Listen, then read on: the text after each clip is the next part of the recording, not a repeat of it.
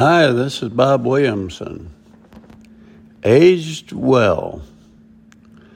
I have no idea why a friend of mine sent the words for the day post below. I sent it out back in 2020 in response to a question he posed and long forgotten about it. He sent the post with no explanation, and when I sent him a text and asked why he sent it, he wrote, quote, aged well, end quote, whatever that is supposed to mean. at any rate, I read it and was amazed at the prophetic events I mentioned that have come to pass. Give it a read and see what you think. A friend of mine texted me last night and asked, Will you share your insight on the near future of our republic? Hmm. Well, things look pretty bleak from where I sit at the moment. I imagine it will be like the Obama years, but worse. Freedom of speech, religion, and privacy will continue to be assaulted at warp speed. The persecution of those who disagree with the woke culture that has sprung up will undoubtedly accelerate. The financial success enjoyed under Trump will end with high taxes. An invasion of immigrants with Biden's open doors vow, not to mention climate change and more onerous regulations. Our national defense will regress, and China will make fools of our nation.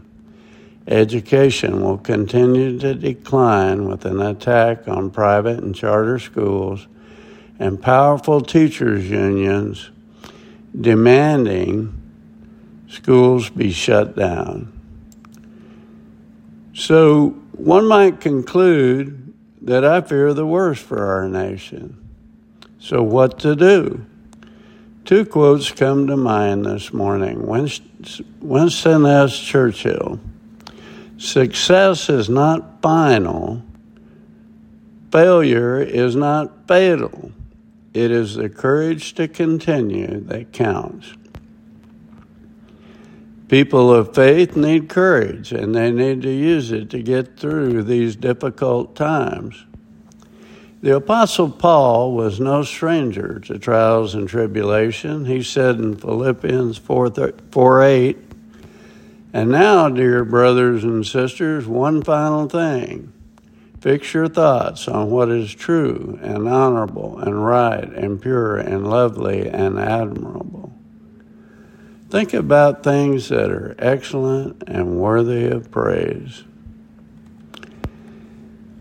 At the time he wrote this, he had been beaten unmercifully, stoned, shipwrecked, bitten by a poisonous snake, reviled by his former friends, and so on. And yet, this was his advice? I'm all for thinking about those things instead of the condition of the Republic. And uh, I'm going to do just that when I go fishing this morning. the other quote is from J.K. Rowling. It takes a great deal of bravery to stand up to our enemies, but just as much to stand up to our friends. The nation is divided and polarized, and most everyone knows someone who takes the opposite position to their own. Many pastors, especially, bend and compromise the truth to placate and feed the itching ears of their congregations. However, if you don't have the courage to stand for your convictions, what does that say about you?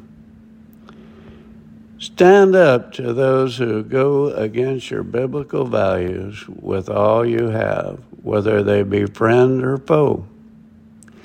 In a nutshell, I think the Republic is going to experience tough times, but I plan to keep right on telling the truth and fighting evil, using my Bible as my baseline until Jesus takes me home to heaven. Anyone doesn't like it? Too bad. I'm also trying to do as Paul recommended in Philippians 4 8 and fix my minds and thoughts on true, honorable, right, pure, lovely, and admirable things. That one is difficult to do when we suffer.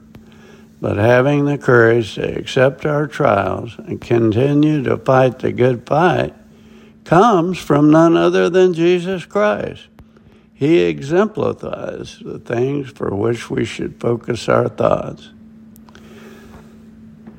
After I finished reading this, I looked in my inbox and another friend had written this week and said in part, Paul understood how much grace had been given and was willing to accept the work and suffering the Lord would ask of him.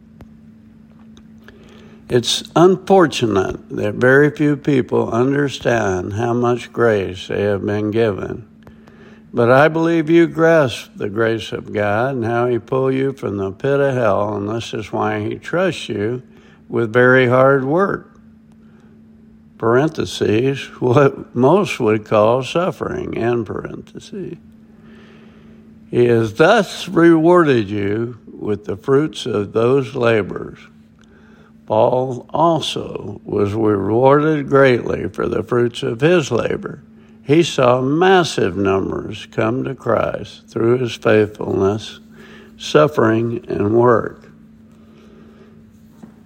This reader is intuitive enough to understand that in my case, I recognize Christ gave us unimaginable grace to forgive our sins. And yes, I am fully aware of the magnitude of sin and evil. I take my tiny portion of suffering in return with as much of a smile as I can muster, with whatever grace my weak flesh will allow. I love Jesus, and He loves me.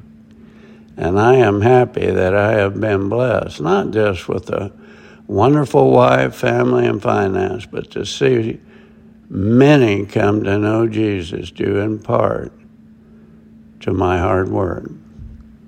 My prayer is draw closer to me, Holy Spirit, and let me partake of your fruit.